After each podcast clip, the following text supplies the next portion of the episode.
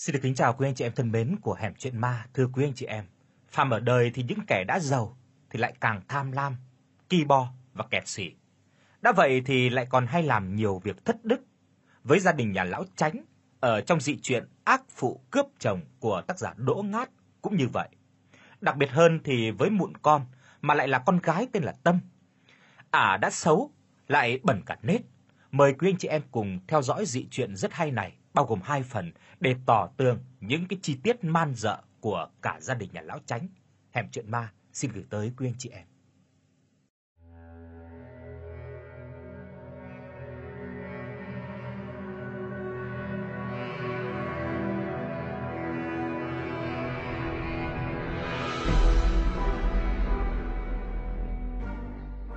Làng Mỗ nằm yên lặng sau những rặng tre xanh mướt Nhìn khung cảnh của ngôi làng, ai chẳng nghĩ những người dân làng này đã phải chịu bao nhiêu khổ cực dưới cái sự áp bức của bọn cường hào địa chủ. Hết đời này sang đời khác, hết đời bố rồi lại đến đời con, hết ông Tránh rồi lại đến ông Lý, cứ thay nhau mà bóc lột đến tận xương tận tủy những người dân làng này, những người cùng đinh mạt hạ. Tuy vậy, những người dân nghèo luôn tin vào luật nhân quả gieo nhân ác thì gặp nhiều quả báo. Mà điển hình nhất là chuyện của nhà ông tránh tổng của làng này đây, phải chịu quả báo vì những cái chuyện ác đức mà gia đình của ông đã gây ra. Chuyện xảy ra cũng đã lâu, nhưng mỗi lần nhớ lại, người dân làng Mỗ vẫn không khỏi dùng mình kinh hãi khi đã phải nhắc lại. Nhà của ông tránh phú làng này giàu lắm, của cải của nhà ông mà ăn thì chắc là vài đời trả hết của. Nhưng lão lại kỳ bo và tham lam lắm, và nhất là cái lòng dạ độc ác của lão đứng thứ hai ở cái làng này thì chả ai tranh đứng thứ nhất. Hai vợ chồng của lão Tránh sinh được mỗi một mụn con gái duy nhất, dù đã theo hết thầy này, thầy kia để có thêm thằng chống gậy rồi mà vẫn không có được. Người ta chỉ thấy có mụ càng ngày càng béo ra mà thôi chứ chả thấy chữa đẻ gì hết. Người ta thường nói, nòi nào thì giống nấy, cấm có sai bao giờ. Đứa con nhà lão Tránh nó giống hai vợ chồng lão lắm, không những giống ở hình dạng mà giống cả về tính cách, thậm chí lại có phần nhỉnh hơn cả bố mẹ ả à cơ. Để nói về ả à, thì ai nấy cũng đều lắc đầu ngán ngẩm. Mọi thứ xấu nhất chắc hội tụ hết cả vào ả. À. Có lẽ ngồi cả ngày người ta cũng chả dám tìm thấy một điểm gì tốt ở ả à hết. Thường thì người ta xấu người nhưng lại kéo được cái nết. Còn ả à thì ôi, xấu cả người, rồi lại xấu cả mồ hôi đấy cơ. Khuôn mặt thì gãy, lại to phèn phèn, mắt thì cứ híp tịt cả lại. Giả thử mụ có cười thì cũng chả nhìn thấy ai được nữa. Mũi thì tẹt dí tẹt gì, không có tí sống mũi nào cả, làn da thì đen như là than mặt lại còn dỗ băm dỗ bổ nữa chứ. Mà người ta ngán ngẩm nhất là cái thân hình quá khổ của ả. À. Nhìn ả à cứ như là một con lợn xề cứ chẳng sai. Mà trời thì lại phú cho con Tâm cái giọng chua như cứt mèo vậy, cùng cái tính chua ngoa đanh đá. Bao nhiêu cái xấu lại hội tụ hết ở con Tâm. Nên giờ gần 30 rồi, chả có ai thèm nhòm ngó đến nó, mặc dù nó là con nhà tránh tổng đấy. Ông bà Tránh thì cũng lo lắm, vì có mỗi mụn con mà giờ ế thì ông bà biết giấu mặt vào đâu cho hết xấu hổ chứ. Nhìn con mà bà Tránh Xuân đã buồn rầu than thở. Ôi giời ơi, con nhà người ta thì tầm này con bồng con bế rồi. Con tâm nhà mình thì Ôi dào ơi, bà cứ từ từ thôi, rồi tôi khắc lo cho nó. Mà tôi còn phải tính đã, xem nhà nào môn đăng hộ đối thì tôi mới gả chứ. Chứ gả bừa được hay sao chứ? Còn tôi là con nhà quyền quý, đại các, chứ có phải như mấy cái bọn dân đen đâu mà. Trong mắt của ông bà Tránh thì con của ông bà đẹp lắm, là con vàng con bạc của ông bà mà. Nhưng đó là ông bà nghĩ vậy thôi, chứ đám thanh niên trong làng này có mà các vàng, chúng nó cũng chả thèm mấy chứ. Chứ ở đấy mà kén cá chọn canh. Ông bà Tránh nhờ mai mối khắp làng trên xóm dưới, thậm chí sang cả mấy làng lân cận, rồi mà chả được có một mối nào rất. Vì họ chả dám lấy người như con Tâm về làm vợ, hay cũng có đám sang xem mắt, nhưng vừa nhìn thấy à là họ lấy lý do này, lý do kia mà chuồn đi bất hút. Mấy đám thanh niên làng hôm đấy đang tát ao cho nhà ông Tránh, thấy Tâm đi ngang qua mấy thằng bèn hùa nhau vào mà trêu ả.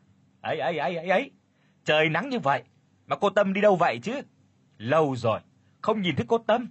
Ê, càng ngày cô Tâm lại càng đẹp ra nhỉ?" Sau lời nói của thằng xếu thọt cả hội thì cười khanh khách. Con Tâm thì tưởng lời thằng xếu nói là thật, cho nên nó cũng cười tươi lắm, để lộ ra cái hàm răng vàng khè, cái thỏ, cái thụt. Cái con này ngót 30 rồi, nhưng mà chưa có thằng nào để ý tới, nên khi thấy trai ấy, nó cứ hớn hở như là bắt được vàng ấy. Khi con Tâm đi thì thằng xếu thọt mới lên tiếng. Tao đây thọt thật đấy nhá. Nhà lại nghèo, nhưng cho tao cái ngữ đấy à, có các vàng tao cũng chả thèm. Thằng Hải Đáp thấy thế thì cũng lên tiếng. Gớm, ông tưởng mình ông không thèm nó à? Có mà cả làng này, chả có thằng nào dám mơ thấy nó ấy chứ, chứ đừng nói là lấy nó. Rồi cả bọn thi nhau cười. Đang vào vụ gặt, nên nhà ông Tránh phải thuê thêm người làm. Vợ chồng anh Chí được ông Tránh thuê về làm công đến hết vụ gặt. Sẽ chẳng có gì đáng nói, nếu như ngày hôm ấy Tâm không có anh Chí mà đen đuổi cho anh Chí làm sao chứ? Cả thầy 100 người làm công cho nhà ả, ả lại nhìn đúng anh Chí để đem lòng yêu thương. Mặc dù biết anh đã có vợ, để từ đây những sóng gió tan thương đã bắt đầu ập tới. Hôm đấy ông Phú sai con gái ra đồng trông nom thợ, xem bọn nó có làm chăm hay không, hay là lại lười, để ông Phú còn biết. Đứa nào mà dừng tay chút là ông mượn cớ để trừ tiền công luôn. Tâm đứng chống nạnh, rồi hách dịch quát nạt mấy người làm công đang gặt lúa. Chúng mày liệu liệu cái thần hồn, làm mà lời nhác, nhà tao không có trả lương đâu đấy. Những cái tiếng to nhỏ bắt đầu thì thầm. Đấy, ông bà xem, cái ngữ đấy có chó nó thèm rước đấy. Ừ, đúng là cái phường vô lương tâm, không có chút tình người gì hết. Một bác trung tuổi lên tiếng bĩu môi nói: "Chả thế thì sao? Người nào ra cái hồn người, đã thế cái tính còn chua ngoa đành đá, không có chút tình người gì hết. Cái loại này à, khéo xây miếu mà thờ, chứ mà nó cũng chả thèm rước đâu." Những cái tiếng cười rúc rích lan ra một góc ruộng. "Thôi thôi thôi thôi thôi, làm nhanh nhanh đi, kẻo con bỏ mẹ kia nó lại nghe thấy rồi lại rách việc, kéo nó lại không trả lương thì chết cả lút đấy." Rồi mọi người lại tập trung vào công việc. Nhìn những bông lúa vàng nặng trĩu mà ai nấy cũng không khỏi xót xa. Đáng lẽ ra những thửa ruộng này là của những người dân làng, nhưng ông Chánh Phú đã dùng nhiều mưu hèn kế bẩn nhằm cướp đoạt những người dân nghèo, khiến cho họ không còn ruộng đất mà phải đi làm thuê cho nhà lão đây. Tâm đang ngồi dưới gốc cây đa, nhưng ánh mắt thì luôn hướng về phía những người làm công ở dưới ruộng. Những ánh mắt hằn học của con Tâm đã chợt thay đổi khi nhìn thấy có một người đàn ông cởi trần ôm bó lúa to từ ruộng đi lên. Ánh mắt của nó dán chặt vào cái thân thể cường tráng kia. Những giọt mồ hôi lăn dài trên khuôn ngực vạm vỡ, làm cho con Tâm cứ ngây dại cả ra. À đã nhìn chúng anh Chí để mà thương rồi mà. Thường thì con Tâm chỉ trông người làm đến trưa là quay trở về ăn cơm, rồi nghỉ ngơi nhưng hôm nay nó lại ở lại thông trưa để chiều trông nom người làm luôn. Nó sai con sen mang cơm ra đồng cho nó ăn, chứ nó không có về. Lý do là nó muốn ở lại để nhìn người đàn ông vừa rồi, người đã làm cho nó yêu ngay từ cái giây phút đầu tiên. Con sen ngạc nhiên lắm, vì không nghĩ cô chủ hôm nay lại chăm như vậy. Nó hỏi lại một lần nữa cho chắc chắn không lại nghe nhầm. "Ờ, cô chủ chưa định ở đây không có về thật à?" Giọng của con Trâm thì rít lên như quát. Thế mày điếc à? Mày không nghe thấy tao nói gì hay sao chứ? Có cần tao đánh cho mày một trận thông tai không hả? Con sen sợ hãi vội vàng chắp tay van xin. "Ơi chết, con xin cô chủ, con con nghe rõ rồi ạ. Con về mang cơm ra ngay đây. Cô đợi con một chút nhé." Rồi nó vội vàng chạy thật nhanh về nhà, không sợ nhỡ may cô chủ mà tức giận, mà đánh cho một trận thì lại khổ. Cũng may cho con sen ngày hôm nay, con Tâm đang mải chú ý đến trí, chứ không là nó cũng trả cho con sen một trận thừa sống thiếu chết rồi ấy chứ. Giờ ăn trưa mỗi người làm chỉ được có một vỏn vẹn một củ khoai, làm cả buổi sáng mà chỉ có được ăn mỗi một củ khoai thì lấy sức đâu ra mà làm. Ấy vậy mà ai cũng phải chấp nhận. Có ai dám lên tiếng gì đâu. Vì nếu lên tiếng thì khoai chả có mà ăn đấy chứ. Anh Chí bẻ một nửa củ khoai của mình rồi đưa cho vợ nói: "Mình ăn thêm đi không đói. Sáng đã ăn cái gì đâu." Lan đẩy củ khoai trên tay của anh Chí rồi nói: "Em ăn như vậy no rồi. Anh làm nặng hơn, anh ăn đi." Cứ thế mà hai vợ chồng của anh Chí cứ đưa nhau nửa củ khoai đùn đẩy. Ai nấy nhìn thấy cũng đều hiểu anh chị thương nhau lắm. Chỉ riêng mỗi con Tâm chứng kiến cái cảnh đấy là nó như điên lên. Ánh mắt của nó nhìn về phía của anh Chí đầy tức giận, như thể nó đang ghen vậy. Ghen với hạnh phúc của người khác, ghen khi thấy anh Chí đang ân cần chăm sóc người vợ của mình. Con Tâm đưa cái đùi gà lên cắn mạnh một cái, như thể chút hết cái tức giận lên miếng thịt. Hôm nay nó ăn mà chẳng có thấy ngon miệng, nên đã bỏ dở bữa ăn. Có lẽ đây là lần đầu tiên trong đời của nó bỏ dở bữa ăn, vì từ trước tới giờ, lúc nào nó cũng ăn như là chết đói, ăn thùng uống vải, ăn sạch những gì ở trong mâm cơm mà không có để lại một chút thức ăn thừa nào hết. Thành ra ngày hôm nay, nó bỏ bữa con sen ngạc nhiên lắm. Con Tâm đứng dậy đi ra một góc khác rồi ngồi nghỉ ngơi. Chứ từ nãy tới giờ, nó nhìn vợ chồng của anh Chí mà nó như phát điên lên. Có một thằng bé đứng gần đấy, cứ nhìn chằm chằm vào niêu cơm trắng và nửa con gà mà con Tâm vừa ăn dở. Mồm mép của nó thì cứ nhai tóp tép, nhìn cái dáng vẻ của nó con sen biết là nó đang rất thèm. Con sen mới vẫy tay nó lại gần rồi nói: "Em cầm lấy mà ăn." Thằng bé sợ hãi lắc lắc cái đầu. Lúc này con sen hiền từ nói: "Em cứ lấy đi, đồ cô chủ ăn thừa rồi, không có làm sao đâu." Rồi con sen bọc chỗ thịt gà thừa và một ít cơm trắng vào cái lá chuối, sau đó dúi vào tay của thằng bé. Thằng bé cười tươi rồi chạy ra một góc ngồi ăn. Nhìn nó ăn ngon lành lắm, như thể đã lâu rồi nó chưa được ăn cơm trắng với thịt vậy. Đang ăn say sưa thì bỗng một cái tát rất mạnh vào má của thằng bé con, khiến cho miếng thịt văng ra khỏi mồm. Trên má của nó hằn cả năm vết đầu ngón tay đỏ ửng. Mọi người nhìn thấy thì ai mà không khỏi xót xa và thương cho thằng bé. Người tát nó không ai khác, chính là con Tâm. Sau khi tát thằng bé, nó nhìn thằng bé rồi hét lên đầy tức giận. Thằng danh con này, ai cho mày ăn đồ ăn của tao hả? Nó toàn giơ tay đánh thằng bé thì con sen đã chạy lại ôm chân của nó nói: "Dạ thưa cô, là là con, là con cho nó ăn ạ. Con thấy cô ăn thừa nên con cho nó ăn, con xin cô tha cho nó ạ." Tâm co chân đạp mạnh vào người của con sen, khiến cho nó ngã vật ra nền đất mà ôm ngực đau đớn. Còn thằng bé kia thì vẫn sợ hãi đứng im, chứng kiến mọi việc mà cơ thể run lên bần bật. Nhìn con Tâm lúc này thì thật là đáng sợ. Mắt của ả long lên sòng sọc, mặt đầy cái vẻ hung ác. Mọi người nhìn thấy vậy thì thương hai đứa lắm, nhưng không có dám lên tiếng, vì sợ nếu can ngăn thì chỉ có làm mọi việc trở nên tồi tệ hơn mà thôi. Con Tâm đang định giơ tay tát con sen thì cánh tay của nó như đã bị giữ lại giữa không trung. Lúc này thì toàn thân của nó như mềm nhũn ra, vẻ mặt thì tức giận đã không còn. Người giữ tay Tâm lại không ai khác chính là Chí. Nhìn thấy cảnh của con bé sen bị ăn đòn, anh không cam lòng, đứng nhìn mà lên tiếng nói giúp. Sau khi Chí không có thấy cô chủ lên tiếng nữa, thì anh mới buông tay của cô chủ ra rồi lên tiếng nói: "Thưa cô, xin cô rộng lòng mà tha thứ cho con xem Lúc này thì con Tâm vẫn cứ ngây người ra sau cái giữ tay của Chí, da chạm da, thịt chạm thịt, khiến cho ả cứ bồi hồi mà sung sướng ngây ra vậy.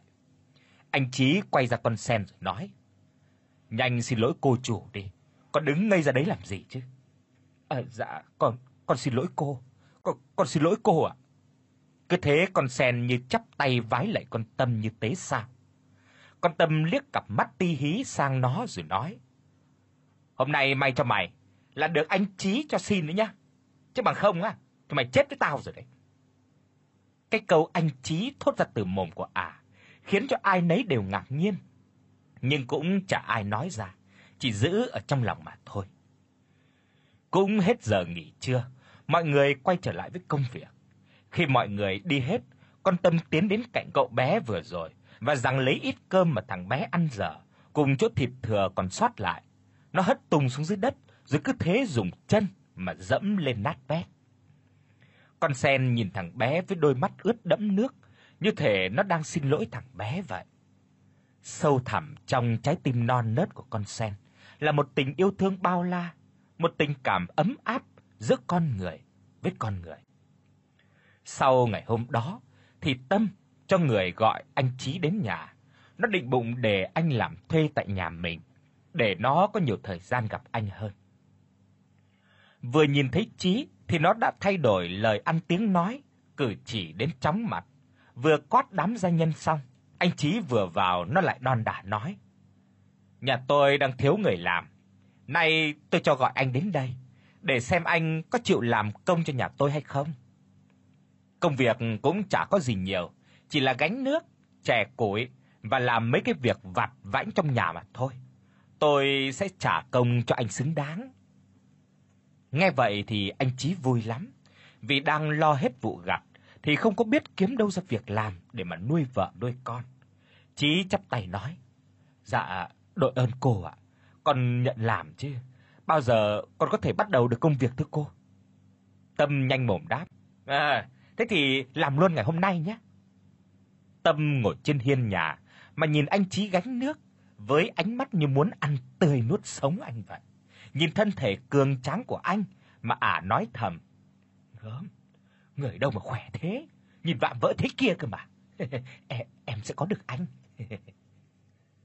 ả cười rúc rích một mình, như là đang thể mãn nguyện lắm.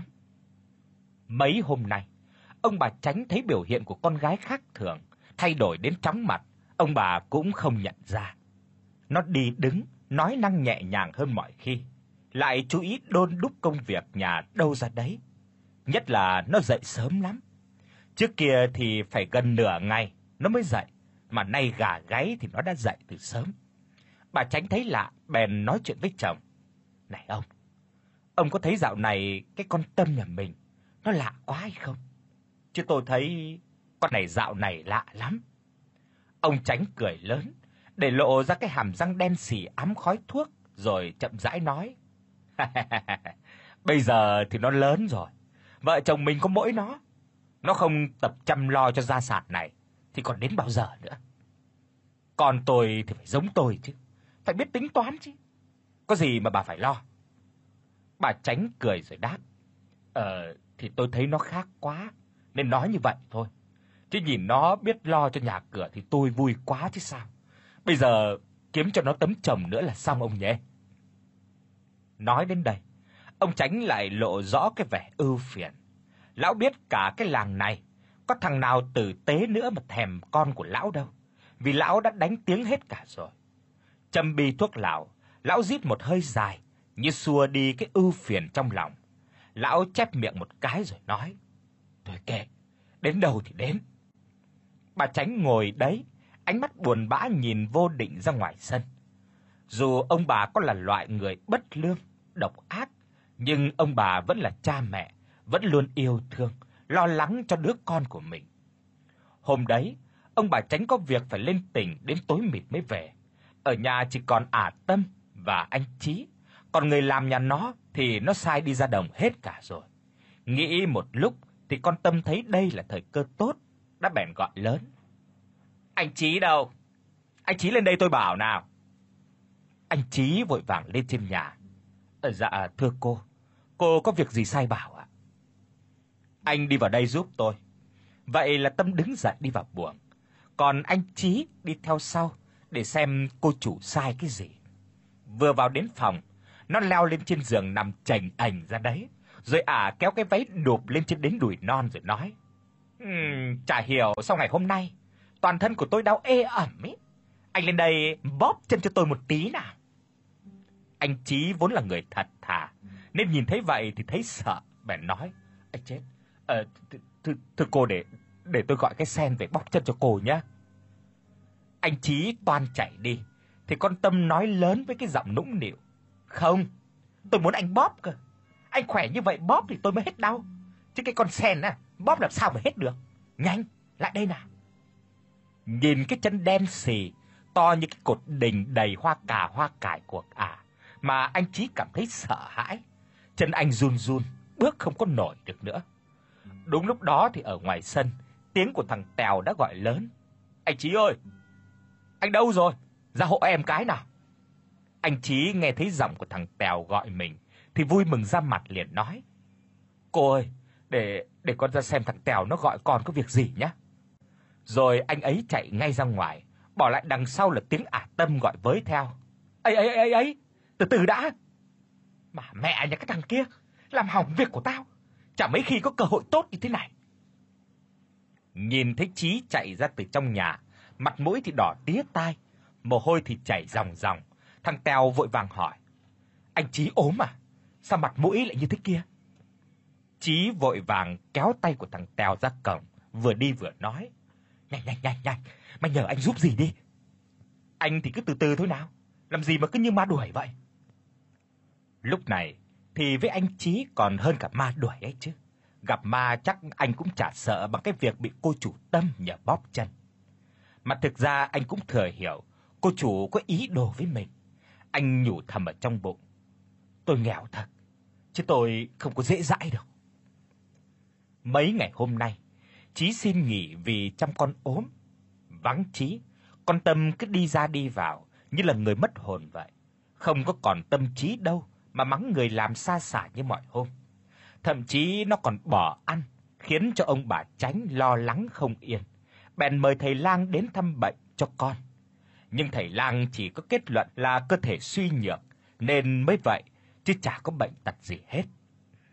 Nhìn con bà Tránh biết nó có tâm sự gì ở trong lòng nên gặng hỏi mãi thì lúc này Tâm mới e thẹn mà trình bày với mẹ. Con chót thương anh Chí rồi bu à? Bà Tránh thì ngạc nhiên. Ế, chí nào cơ?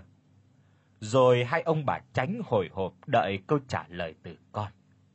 Thì anh Chí làm công cho nhà mình đấy ạ. Hai ông bà nhìn nhau ngạc nhiên lắm, như không tin vào tai của mình. Ông Tránh Phú đập tay một cái xuống dưới bàn rồi nói lớn. Bỏ mẹ, thương ai thì thương, thương cái thằng cùng đinh mặt hạng ấy, sao cho được hả con? Ít ra phải chọn cái nhà tử tế chứ. Với lại nó có vợ có con rồi. Lúc này ông bà Tránh vẫn còn nghĩ rằng con của ông bà xinh đẹp, đài các lắm, phải chọn nhà tử tế mới gả. Nhưng ông bà đang cố lấp liếm đi cái hiện thực mà bản thân của mình hiểu rất rõ là trong cái làng này, nhà nào có chức sắc cũng đều không có muốn rước con của ông về làm con dâu của nhà họ.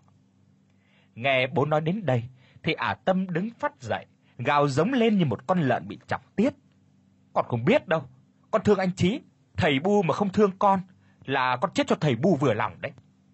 Nhà có mỗi mụn con, nay lại dọa chết, làm cho ông bà Tránh nhìn nhau mà sợ hãi. Bà Tránh ôm chặt con rồi nói: "Ấy chết, con cứ từ từ bình tĩnh để thầy Bu lo, thầy Bu khắc lo cho con." Ông Tránh hiểu chứ. Mấy hôm nay ông suy sụp như thế nào, buồn như thế nào. Thôi thì chiều nó vậy, chứ nó có mệnh hệ gì thì ông bà sống sao được chứ. Rồi ông tránh lên tiếng. Thằng Chí nó có vợ rồi.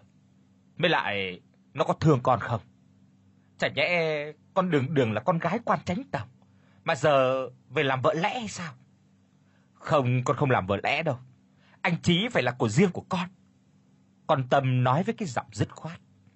Bà Tránh nhìn con rồi nói: "Thì nó đã có vợ rồi, lại có cả con nữa. Chả làm lẽ, chứ làm cả sao được. Lúc này ả Tâm cười nhếch mép, nói với cái giọng lạnh lùng. Thì nó chết đi, con nghiễm nhiên là vợ của anh Chí thôi. Lúc này ánh mắt của ả đàn bà độc ác đã lóe lên cái sự thâm độc. Còn ông bà Tránh thì coi đó là chuyện bình thường, vì có phải ông bà chưa từng giết người bao giờ đâu. Hơn nữa lần này là vì hạnh phúc của con gái ông bà nên nhất định ông bà sẽ phải ra tay. Vậy là một kế hoạch tàn nhẫn đã được sắp xếp, khiến cho một gia đình đang yên ấm sắp tan vỡ. kẻ ở, người đi, âm dương cách biệt nhau. Ngoài thời gian làm ở nhà ông Tránh thì anh Chí buổi đêm thường đi cắm câu ếch để kiếm thêm chút đồ tanh cho vợ con. Chiều nay trời đổ cơn mưa rào, trận mưa to lắm.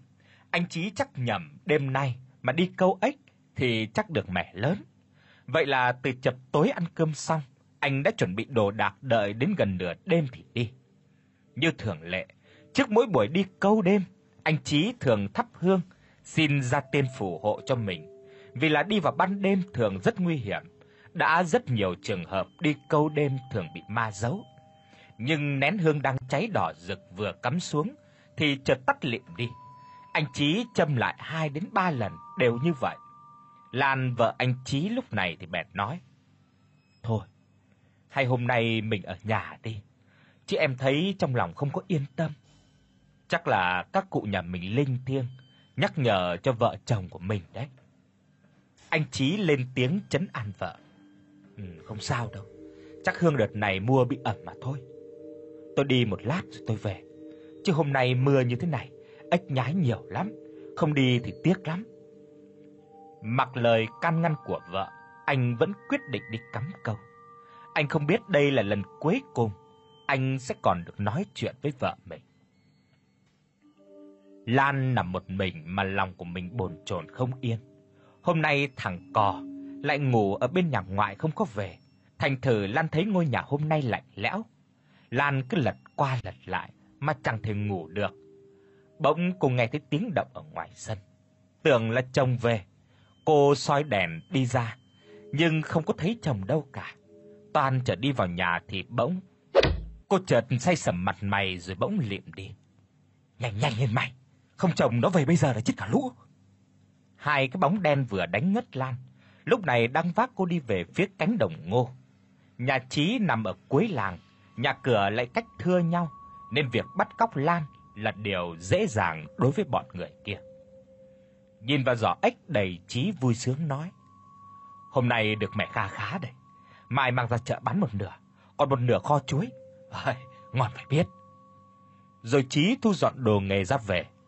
Về đến nhà thì thấy cửa mở, Chí chắc mầm vợ đợi mình.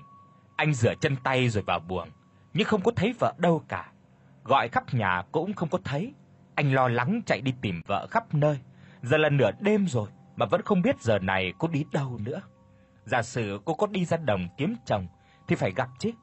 Vì có duy nhất một con đường dẫn từ cánh đồng lúa để về nhà anh mà thôi. Lúc này tại cánh đồng ngô, Lan mệt mỏi mở đôi mắt. Cô bàng hoàng sợ hãi khi nhận ra mình đang bị cưỡng bức. Lan sợ hãi giãy giụa không ngừng, rồi cô co chân, lấy hết sức đạp mạnh vào hạ bộ của tên đang hấp diêm mình. Cú đạp bất ngờ khiến tên kia đau đớn, ôm lấy bộ hạ của mình mà nằm kêu la. Lúc này Lan kéo vội cái quần lên, rồi định chạy, nhưng cô đã bị nắm lấy tóc giật ngược lại. Lan ngã lăn trên mặt đất, người nắm tóc của cô không ai khác, chính là một trong số hai tên bắt cóc cô. Lúc này cái thằng mà bị Lan đạp bỗng vùng dậy nắm tóc Lan mà tát túi bụi, khiến cho máu từ mồm, từ mũi của cô không ngừng chảy ra. Đánh nó chán chưa? Để tao còn giải quyết, không chẳng may có người phát hiện thì hỏng việc đấy. Lúc đấy không phải nó chết đâu, mà cả tao với mày đấy. Sau lời đó, thằng đánh Lan mới dừng tay, nó nói: "Vậy giải quyết nhanh đi." Thằng còn lại đi về phía của Lan. Thấy vậy cô dùng chút sức tàn lết lùi lại, rồi chắp tay cầu xin. "Tôi xin hai anh, tha cho tôi. Tôi có làm gì hai anh đâu, mà hai anh lại giết hại tôi như vậy." Một chàng cười bỗng vang lên. "Cô em có chết, cũng đừng có tìm về chúng tôi. Có đi tìm thì tìm ông bà tránh mà trả thù nhé." Rồi nhanh như cắt, nó lao đến túm tóc Lan kéo đến bên con sông chạy dọc cánh đồng ngô, mà ấn đầu cô xuống nước.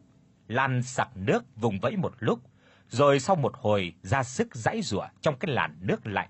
Giờ đây cô đã kiệt sức, toàn thân của cô dầm mềm nhũn, không có còn động tĩnh gì nữa. Cô đã chết, chết mà không kịp nhắm mắt, một cái chết đầy đau đớn và phẫn uất. Hai thằng khốn nạn kia đẩy xác của Lan ra xa, cứ thế thân xác của cô chìm dưới đáy sông lạnh lẽo, còn chúng thì cứ thế lẩn khuất ở trong màn đêm, để lại sau lưng là một cái tội ác đầy kinh hoàng. Mình ơi! Mình ơi! Tiếng gọi thâm u như từ chốn xa xăm vọng về. Tiếng gọi vừa quen lại vừa lạ, làm cho Chí bất giác lạnh hết cả sống lưng.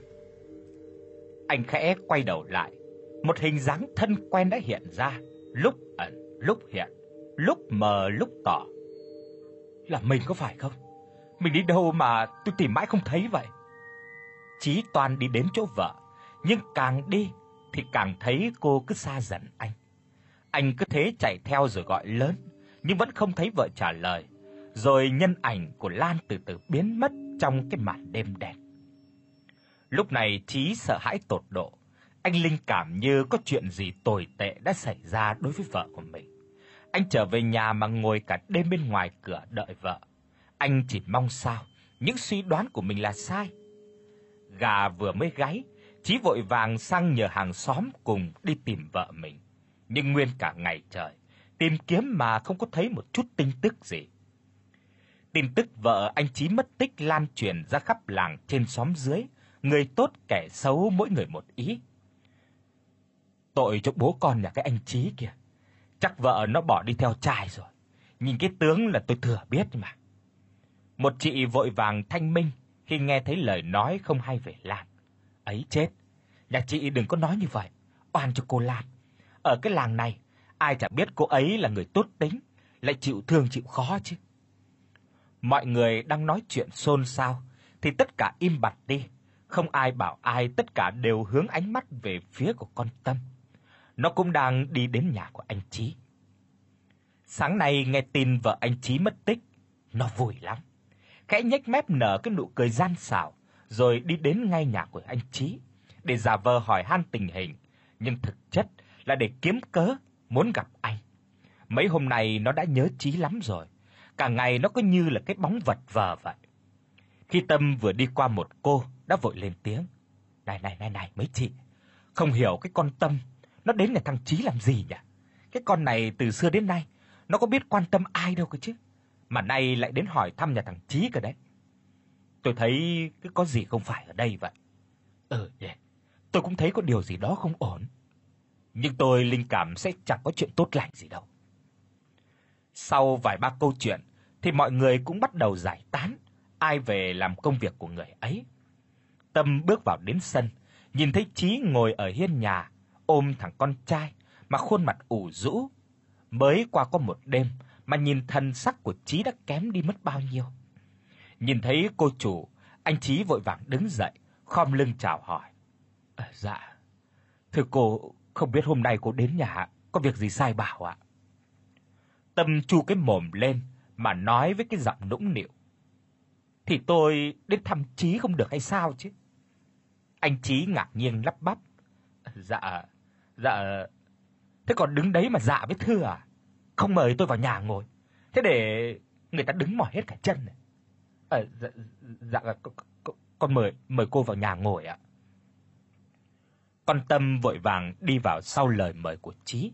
Bước vào đến nhà, điều đầu tiên nó nhìn một lượt, đó chính là ngôi nhà, nhìn bao quát, rồi nó lại đặt cái mông to như cái lồng bàn ngồi xuống dưới chiếc ghế tre. Nhưng vừa đặt mông xuống dưới chiếc ghế thì chiếc ghế đã không chịu nổi cái thân hình đẫy đà của nó mà gãy, làm cho nó ngã lăn đùng ra đất, khiến bộ quần áo lụa đã bị dính đầy bùn bẩn. Thằng cò con của anh Chí thấy cảnh tượng vậy thì liền đứng ra cười khúc khích, nhưng nó chợt khựng lại khi bắt gặp ánh mắt của con Tâm. À lườm nó như muốn nổ con mắt ra, khiến cho thằng bé sợ hãi chạy ra nấp ở đằng sau bố nó. Anh Chí thấy vậy thì liền cúi gập người, rồi vội vàng chắp tay xin lỗi.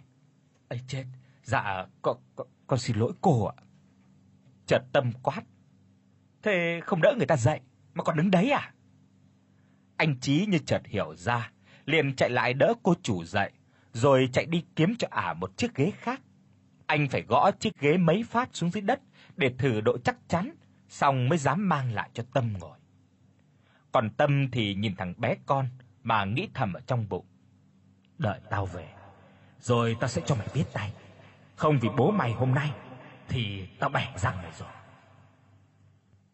Nó tức giận cũng là lẽ bình thường, vì vốn xưa nay có ai dám cười chê nó cái gì đâu.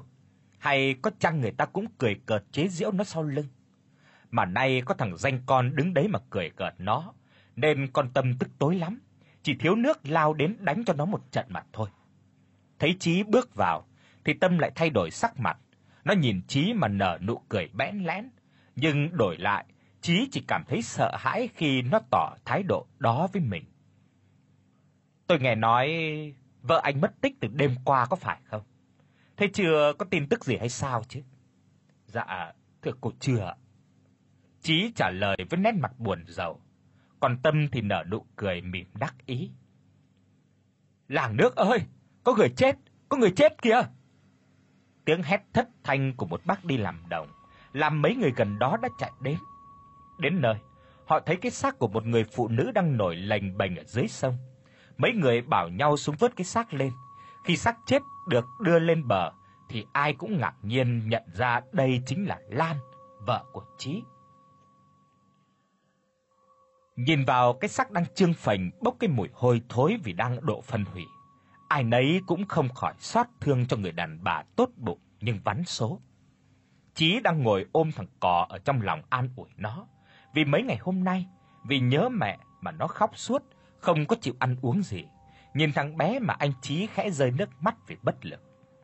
Bỗng có tiếng gọi thất thanh từ ngoài cổng vọng vào. "Anh Chí, anh Chí có nhà không vậy? Anh ra ngay bờ sông đi. Vợ anh..." Nghe đến đây, anh Chí liền lao ngay ra khi chưa nghe kịp hết lời của người kia vừa báo tin. Anh chạy một mạch mà không hề dừng lại nghỉ một chút, trong lòng thì vui lắm. Vậy là cô đã trở về với bố con của anh. Nhưng hiện thực phũ phàng lại phơi bày ra trước mắt của Chí. Trước mặt của anh bây giờ đúng là người vợ của anh, nhưng cô hiện giờ chỉ còn là cái xác không hồn mà thôi. Đôi mắt của Lan mở trừng trừng, toàn thân của cô đã trương phình lên, to lắm, như sắp nổ tung ra vậy. Chí lao vào ôm lấy cái xác đang bốc mùi của vợ mà không ngừng gào thét, dường như bao kìm nén bấy lâu nay đã vỡ òa ra. Bức tường thành mạnh mẽ nhất của một người đàn ông nay đã sụp đổ. Bỗng dòng máu đen hôi tanh trào ra từ thất khiếu của cái xác. Chí đưa tay vuốt mắt cho vợ, mồm thì không ngừng nói: "Mình ơi, anh xin lỗi, anh xin lỗi." Rồi Chí cứ như thế mà khóc nấc lên từng tiếng, tiếng khóc xé lòng khi mất đi vợ của mình, làm bao nhiêu người có mặt ở đấy cũng không khỏi xót xa mà khóc theo. Mấy người dân làng phụ trí mang xác vợ về. Vừa về đến cổng, thằng cò vui mừng chạy dắt đón. Nó hỏi bố với cái vẻ mặt hạnh phúc. "Bố ơi, mẹ đâu rồi? Mẹ đâu rồi?" Nó thấy bố im lặng không nói gì, vẻ mặt buồn rầu thống khổ nhìn nó. Rồi bố từ từ ôm lấy nó mà khóc. Lần đầu tiên nó thấy bố nó khóc như vậy, nó sợ hãi lắm. Bỗng dưng nó khóc theo bố nó. Rồi anh Chí chỉ vào cái xác vợ được bọc trong chiếc manh chiếu rách mà nói với con: "Mẹ đây, con ra nhìn mặt mẹ lần cuối đi." Thằng bé nghe theo bố bảo đấy là mẹ mình, liền hớn hở chạy đến. Nhưng khi một bác dở manh chiếu rách ra để cho thằng cò nhìn mặt mẹ thì nó bỗng hét toáng lên. "Không phải mẹ, đây không phải là mẹ con." Rồi nó òa lên khóc khi nhìn thấy cái xác trương phình lên. Nó sợ hãi lùi dần ra xa, rồi chạy đến ôm chầm lấy bố mà không ngừng khóc. Chí ôm chặt con ở trong lòng, mà cảm nhận toàn thân của thằng bé đang run lên vì sợ. Chí đau lòng nhìn xác của vợ giờ đây lạnh lẽo, gia đình nhỏ bé của anh đang hạnh phúc vậy mà giờ đây âm dương đã phải cách biệt. Rồi bất chợt, từ hai đôi mắt của cái xác chết kia trương ra, một lần nữa trào ra hai cái dòng máu đen sì. Mấy người xung quanh ai nấy đều thốt lên những cái câu đầy thương cảm. Đấy, nó thương con, nó nhìn thấy con, nó khóc đấy. Tội nghiệp thằng bé quá. Bé tí mà đã phải mồ côi mẹ rồi. Một bác lớn tuổi buồn rầu nói: "Ăn ở hiền lành tử tế là thế mà bạc mệnh, khổ thân quá." Đám tang của Lan được diễn ra ngay chiều ngày hôm ấy, bởi xác của cô đang trong quá trình phân hủy bốc mùi hôi thối, nên anh Chí đã quyết định làm đám tang cho vợ luôn. Chứ nhìn thấy xác của vợ nằm đấy, lòng anh như đứt từng khúc ruột. Đám tang của Lan sơ sài lắm, nhưng được cái người làng ai nấy cũng bớt chút thời gian mà tiễn đưa cô. Cho chọn cái tình làng nghĩa xóm. Trên đường đưa quan ra nghĩa địa thì bắt gặp con Tâm từ đâu đi đến, nó cũng hòa vào đoàn người đưa tang. Khuôn mặt của nó bây giờ cũng đượm vẻ u buồn, cho hợp với cái không khí tang thương này. Nhưng không ai biết, trong lòng của nó là cái sự vui mừng hả hê. Vậy là vật cản trên con đường tiến tới với Chí, người nó thầm thương trộm nhớ, giờ đây sắp sửa nằm sâu dưới ba tấc đất. Con đàn bà độc ác, nghĩ thầm ở trong bụng, người đàn ông kia đã sắp thuộc về ả rồi. Lòng dạ con người đôi khi thật là đáng sợ. Ác độc hiểm ác hơn loài cầm thú, sẵn sàng tước đoạt cả sinh mệnh của người khác mà không có một chút mảy may thương cảm.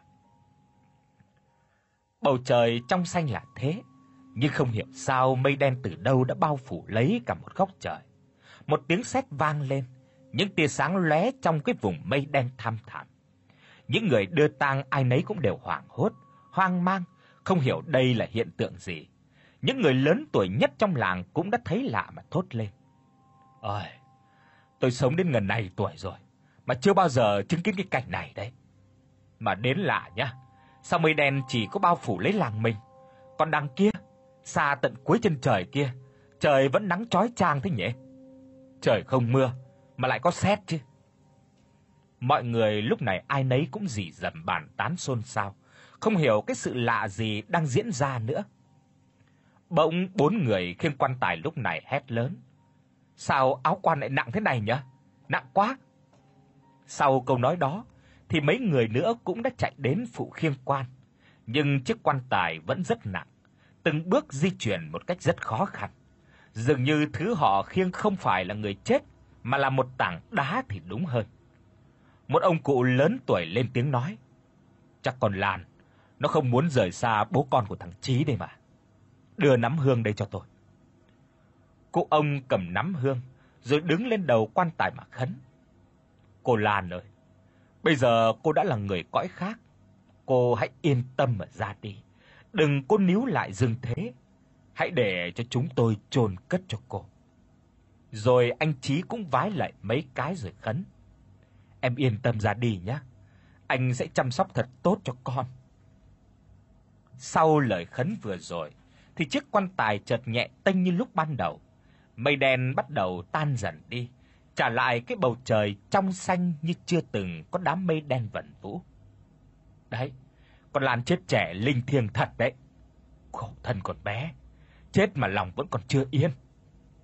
Những người đưa tang cứ rỉ rầm bàn tán về cái sự lạ lùng kia. Đúng lúc ấy, bên tai của con Tâm nghe thấy có một lời nói ma mị, âm u cùng với chàng cười nghe lạnh sống lưng. Mày sẽ phải chết. Mày sẽ phải đền mạng cho tao. Mày không thoát được đâu.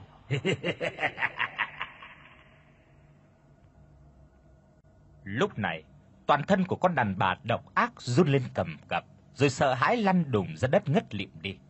Mọi người thấy vậy ai cũng hoảng hốt, ghét à là vậy, nhưng ai ở trong làng này cũng đều là người lương thiện, nên nhìn thấy vậy thì mọi người cũng kêu nhau ra giúp đỡ à. Một chị bê đầu của con Tâm lên rồi nói: "Chắc bị cảm nắng đây mà, ăn cho lắm vào, rồi lười vận động nên thành ra như vậy đấy. Mấy thằng to khỏe chạy đi mượn cái võng, rồi khinh nó về nhà đi." Vậy là mấy người trong đám đưa tang phải ở lại giúp cái con đàn bà độc ác kia mà không thể tiễn Lan một đoạn cuối cùng.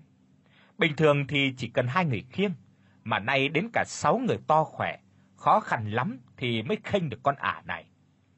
Sau đám tang của vợ, anh Chí nén lại đau buồn mà tiếp tục sống, tiếp tục đi làm để mà lấy tiền nuôi con. Mỗi khi nhớ vợ, anh lại nhìn lên bức ảnh truyền thần trên ban thờ mà nói chuyện với vợ.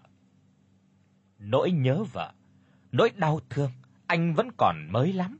Dường như trí vẫn cảm nhận thấy vợ vẫn quanh quẩn ở bên hai bố con. Con Tâm dạo gần đây quan tâm anh Chí lắm, thậm chí sự quan tâm của ả rất thô lỗ, kiểu khiến cho anh Chí khó chịu. Còn mọi người thì ai nấy nhìn vào thì đều ngán ngẩm. Này, mấy ông bà, nhìn xem cái con Tâm, sao nó suốt ngày léo đẽo theo thằng Chí ấy nhỉ? Ôi giời ơi. Chắc là nó muốn thế chỗ con Lan đây mà. Nhưng mà cái ngữ của nó thì chả bằng một phần cho cái con Lan. Người đâu mà xấu người, lại xấu cả nét ấy chứ nhỉ? Tâm đã dùng mọi cách để lấy lòng của Chí, mà mong anh để ý tới nó, nhưng đáp lại tình yêu của nó là cái sự phũ phàng của Chí. Nhưng nó chưa bao giờ thôi hy vọng về một ngày anh Chí sẽ đáp lại tình cảm của nó. Cho đến một ngày, nó phải ôm nỗi thất vọng ê chề và quyết dùng mọi thủ đoạn để có được Chí, người mà nó yêu thương. Anh Chí lúc này đang bổ củi thì bỗng giật mình khi một bàn tay ôm lấy anh từ phía sau. Chí giật mình hoảng hốt, giật mạnh cái cánh tay to đùng đang ôm chầm lấy eo của mình, khiến cho người vừa ôm anh mất đà ngã rúi rụi. Người đó không ai khác, chính là cô chủ của anh, là con Tâm. À đã nằm lăn cành ở trên nền đất bẩn mà nhìn anh Chí với ánh mắt như mong anh sẽ nâng mình dậy, nhưng trái với mong muốn của nó, Chí ném cho nó một cái ánh mắt lạnh lùng cùng cái câu nói mà khiến con Tâm cảm thấy như mình hết hy vọng để trở thành vợ của anh. Lần sau cô đừng làm như vậy nữa, không hay đâu. Tôi biết cô có thương tôi, nhưng tôi xin lỗi. Tôi chỉ có yêu mình vợ tôi mà thôi. À Tâm lúc này thì tức tối, nói như quát lên. Vợ ư? Vợ anh chết rồi còn gì. Nếu anh lấy em, cả gia sản này sau này sẽ là của anh, anh sẽ được hưởng sung sướng hết đời. Chí không nói gì, chỉ quay mặt bước đi để mặc con Tâm đang ngồi ở trên nền đất mà với cái giọng nói theo. "Anh Chí, anh Chí ơi!" Nhìn bóng dáng của Chí khuất dần, con Tâm nắm chặt bàn tay mà mắt trợn trừng mà nhủ thầm ở trong bụng. Anh sẽ là của tôi. Nhất định, nhất định sẽ là của tôi. Đêm nay là đêm rằm nên trăng sáng lắm. Chí ngồi ở hiên nhà, còn thằng cò thì nằm gối đầu ở trên đùi bố. Từ ngày vợ mất, Chí phải gánh vác hai trách nhiệm, vừa làm bố, vừa làm mẹ. Anh kể cho con trai nghe rất nhiều về câu chuyện. Anh vỗ về an ủi con để nó phần nào vơi đi nỗi nhớ mẹ. Còn về phần trí anh phải tự mình trải qua cái cảm giác cô đơn, phải đau đớn khi mất vợ. Anh luôn tự trách bản thân mình rằng vợ anh chết là do lỗi của anh. Nếu hôm ấy Chí nghe lời vợ thì đã chẳng xảy ra cái cơ sự như ngày hôm nay. Nhìn xuống con đang gối đầu ở trên chân của mình ngủ ngon mà nước mắt của anh khẽ rơi. Từ xa, một nhân ảnh mờ ảo đang đứng đó lơ lửng chân không chạm đất, đang hướng ánh mắt nhìn về phía hai bố con của anh Chí, rồi từ hai hốc mắt đen sâu thẳm kia trào ra hai dòng lệ đen sì. Bàn tay đầy những móng vuốt sắc nhọn nắm chặt vào nhau, rồi nhân ảnh từ từ mờ dần, mờ dần ở trong bóng tối. Mấy đêm nay, con Tâm nằm chằn chọc mãi mà chẳng thể ngủ được, vì cứ hễ nhắm mắt lại là nó lại nhìn thấy cái hình ảnh ghê rợn của Lan đã hiện về trong giấc ngủ mà đòi mạng, khiến cho nó sợ hãi mà chẳng thể nhắm mắt. Mặc dù cơn buồn ngủ kéo đến khiến cho con Tâm mệt mỏi lắm. Mọi lần thì trong phòng của nó chỉ thắp có duy nhất một ngọn đèn dầu, nhưng mấy hôm nay nó sai người thắp đến cả chục ngọn đèn, thậm chí còn bắt cả hai đứa người làm giải chiếu ngủ ngay ở ngoài cửa để đề phòng có chuyện gì, nó gọi thì phải chạy vào luôn. Đang nằm chằn chọc thì bỗng có một cơn gió lạnh khiến cho tâm lạnh hết cả người. Toàn thân của nó như bị một cái lạnh bao quanh. Toàn ngồi bật dậy, giật lấy cái chăn để mà đắp thì nó mới nhận ra lúc này toàn thân của mình không thể cử động nổi. Nó sợ hãi giãy giụa rồi hét lên kêu cứu. Nó hét muốn toát cả miệng khản cổ họng, nhưng mà lạ thay, không có ai nghe thấy nó mà chạy vào hết. Lúc này nó mới thực sự sợ hãi. Đang trong cái cơn hoảng loạn thì có một tiếng nói ma mị đã vang lên bên tai của nó. Tao sẽ giết mày. Tao sẽ giết mày. Tại sao? Tại sao mày lại giết tao? Mày lại cướp chồng tao. Tiếng nói âm u xoáy sâu vào đầu của nó, khiến cho đầu óc của nó choáng váng.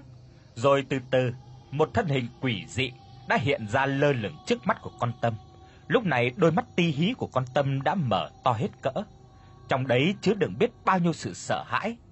Thân hình quỷ dị kia không ai khác chính là Lan, vợ của anh Chí, người mà con Tâm và bố mẹ nó đã sai người giết chết bây giờ đã về tìm về trả thù.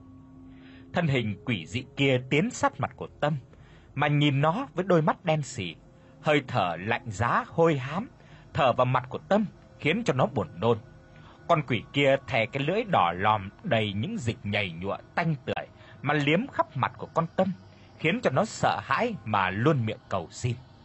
"Tôi tôi xin cô tha cho tôi. Tôi tôi tôi biết sai rồi. Cô cô làm ơn tha cho tôi. Xin xin đừng giết tôi."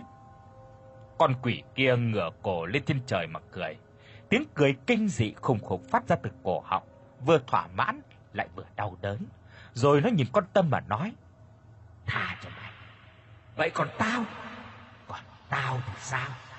Tao sẽ không giết mày đâu, mà sẽ cho mày sống không có bằng chết." Rồi nó lại cười to hơn. Tiếng cười vang khắp căn phòng, xoáy vào óc của con Tâm, khiến nó đau đớn mà cứ lắc qua lắc lại cái đầu. Con quỷ lao tới ngồi trên bụng của con Tâm, mà đánh vào mặt vào người của nó. Đánh chán, nó lại dùng móng vuốt sắc nhọn của mình mà cào lên tường nhà, tạo ra cái tiếng động ken két nghe đến ghê rợn. Còn con Tâm, sau khi đã chịu đủ những cái đòn tra tấn về tinh thần và thể chất của con quỷ, thì sức chịu đựng của nó đã vượt qua giới hạn mà lăn ra ngất. Con quỷ nhìn thấy vậy thì nở nụ cười mãn nguyện rồi nói: "Mày phải chịu đau đớn, phải chịu đau đớn gấp trăm ngàn lần tao. Phải chịu đau đớn. Mai tao sẽ lại đến."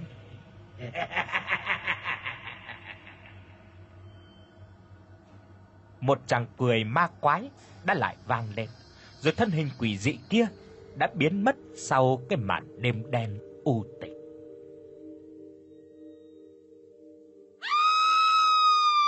Một tiếng hét thất thanh đã vang lên trong căn phòng của Tâm, khiến cho mọi người làm cùng ông bà Tránh đã vội vàng chạy vào.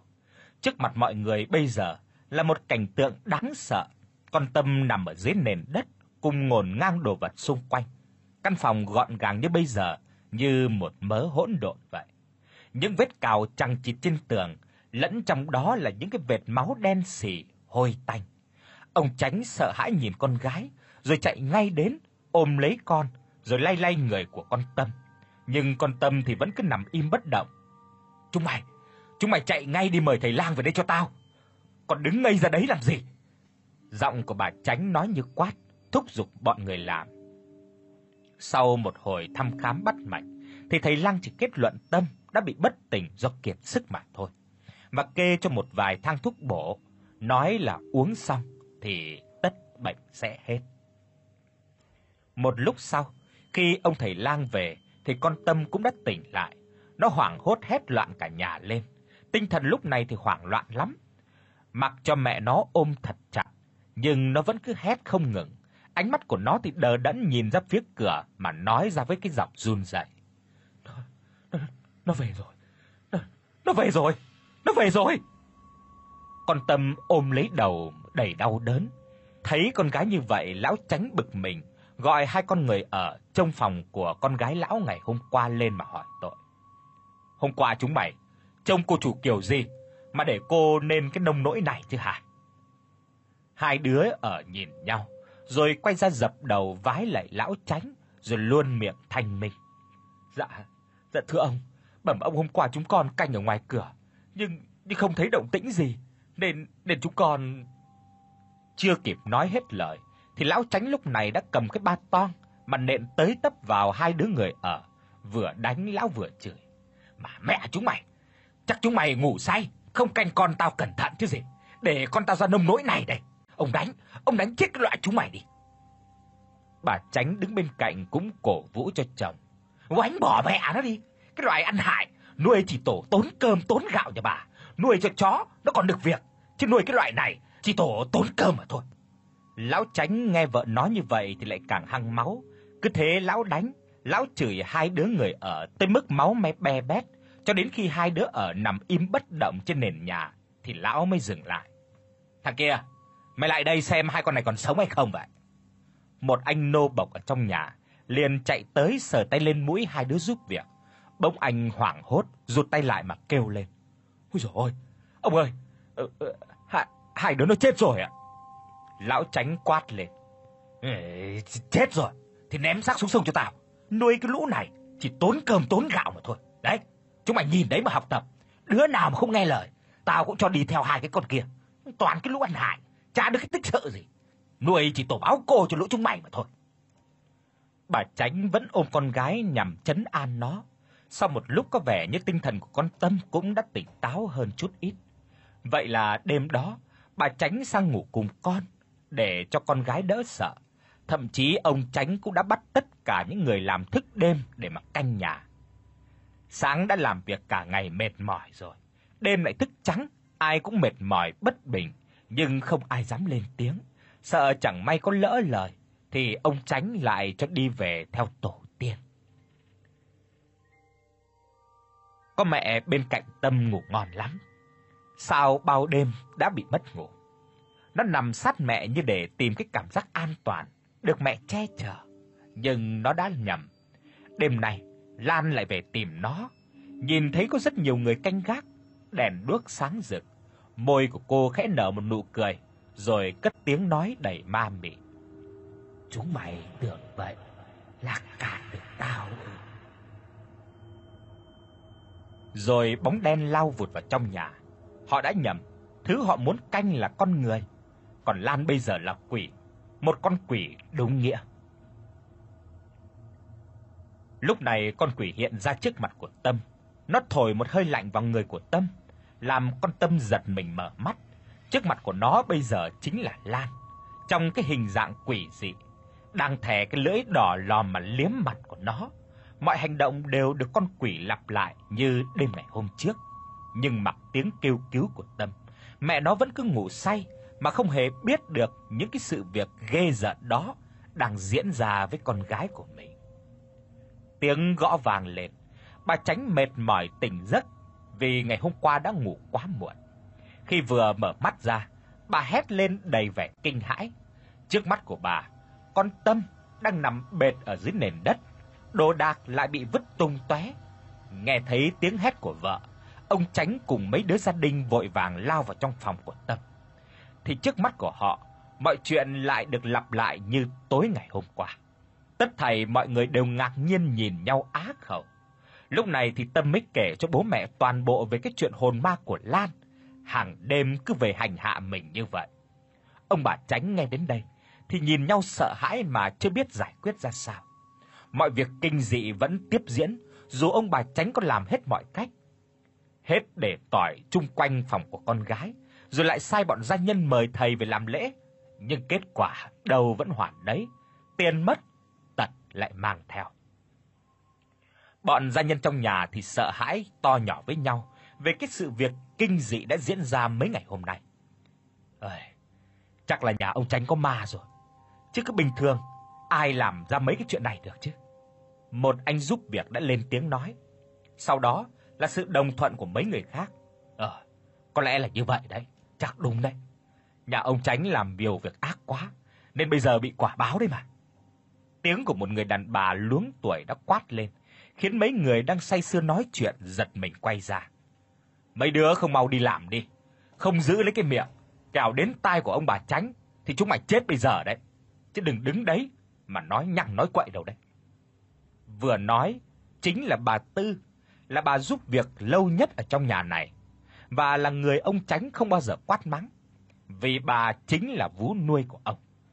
Ông dành hẳn một căn phòng để bà nghỉ ngơi, vì trước lúc lâm chung, mẹ của ông Tránh đã dặn là phải đối xử với bà Tư thật tốt, cho nên ông không có dám cãi lời của đấng sinh thành. Này, mấy bà có biết gì không? Ông thầy tài bên làng bên hôm qua đuổi được vong cho nhà thầy Đồ Phúc rồi đấy. Thầy cao tay lắm.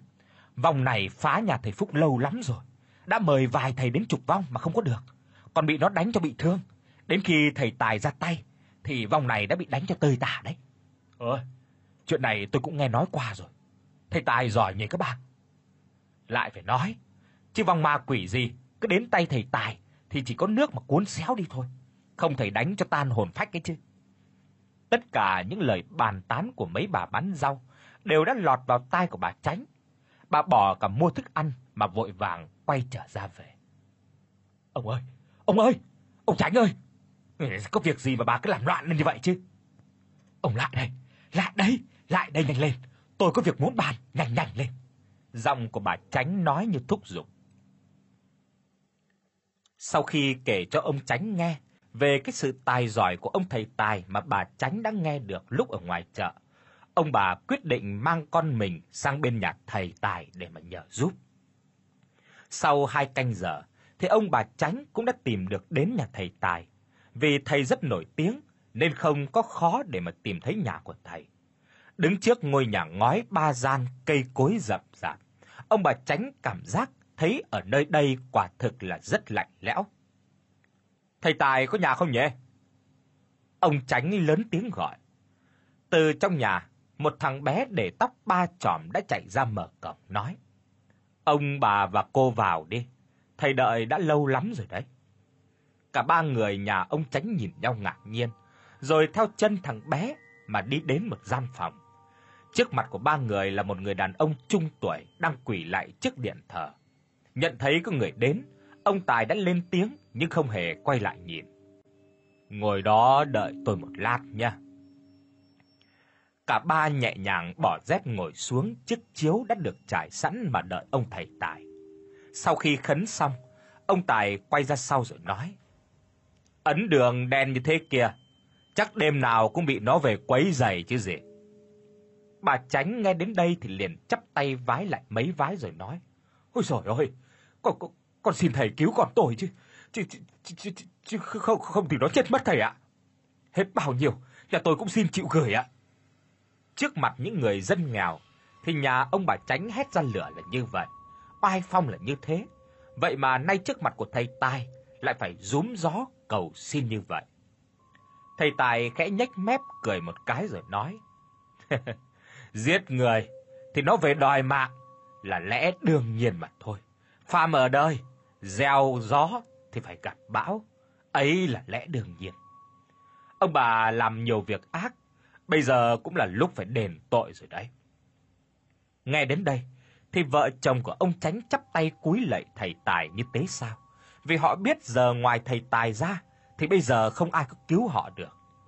Thôi, thôi, không cần phải cầu xin nữa. Ta thấy nhà ông cũng thành khẩn, nên ta sẽ vẽ đường mà giúp. Thực ra thầy tài này chắc chắn là sẽ giúp nhà lão Tránh rồi, vì hắn là người tham lam, chỉ cần có tiền thì bất chấp điều xấu, điều xa, hắn đều sẽ làm tận. Nhưng nói trước là cái vong này không phải là ma bình thường, mà nó lại mang cái oán khí rất là nặng, do chết oan mà đã hóa thành quỷ. Nên để đuổi con quỷ này ra thì rất là nguy hiểm tới tính mạng đấy nha. Cho nên chưa để lão thầy tài nói hết câu thì ông Tránh đã vội lên tiếng. "Ơi dạ, chỉ cần thầy giúp thì bao nhiêu tiền tôi cũng xin trả hậu hĩnh ạ." ông Tránh vốn nhanh nhạy nên hiểu ý rất nhanh của thầy tài nói, nên ông đã đỡ lời luôn. Tiền con thì kiếm lại được, chứ tính mạng của cả nhà của ông mới gọi là quý. Thầy Tài nghe đến đây thì cười tươi rồi nói: "Ông bà ngồi đây đợi ta một lát."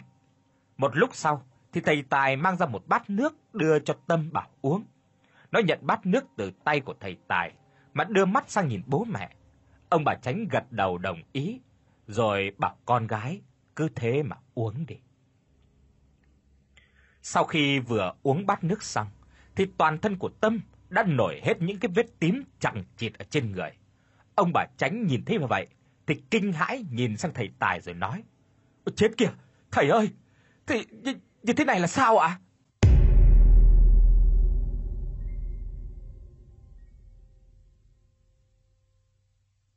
Quý anh chị em vừa lắng nghe phần 1 dị truyện được mang tựa đề Ác phụ cướp chồng của tác giả Đỗ Ngát. Phần 2, tức là phần kết của dị truyện này sẽ được công chiếu tại kênh Hẻm Truyện Ma vào giờ này ngày mai. Cảm ơn sự quan tâm theo dõi của quý anh chị em. Xin kính chào và hẹn gặp lại.